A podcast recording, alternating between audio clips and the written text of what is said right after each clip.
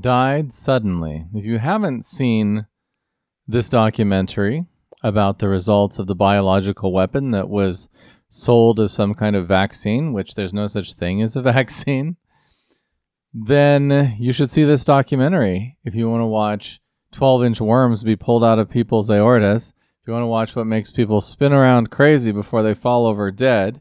If you want to watch what's killing so many of our family and friends in surprising ways, answer why their cancer is back or their heart disease or why they just stopped living all of a sudden. I'm afraid there's not a terrible amount of hope in it. I think everyone made a choice when they decided to trust the state.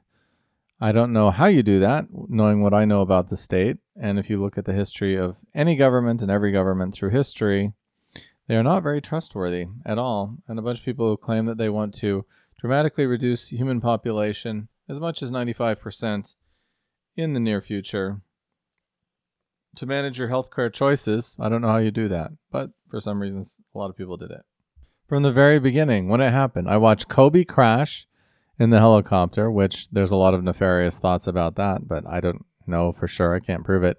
And then I watched as the world shut down on big screens as I was sitting in this giant room that showed the world around me outside and I watched everything shut down the NCAA playoffs. I watched everything shut down one after the other. And I never felt a bit of fear at all about any of it. I thought, this is nonsense. This is BS. And then we watched all the horror things that we saw happening in China people just falling over and going into seizures and all these things. Strangely, none of that happened during 2020, but it sure as heck has started happening in 2021, 2022.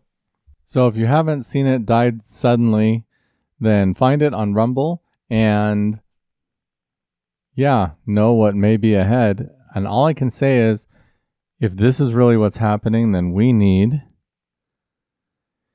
miracles.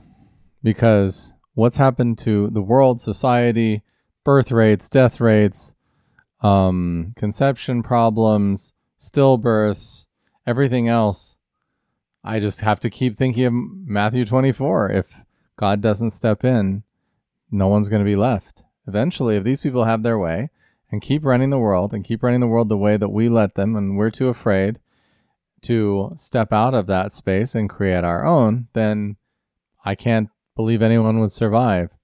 And I know, again, many of my listeners think Jesus is coming, think someone's going Trump is coming to save them. No, that's not going to happen.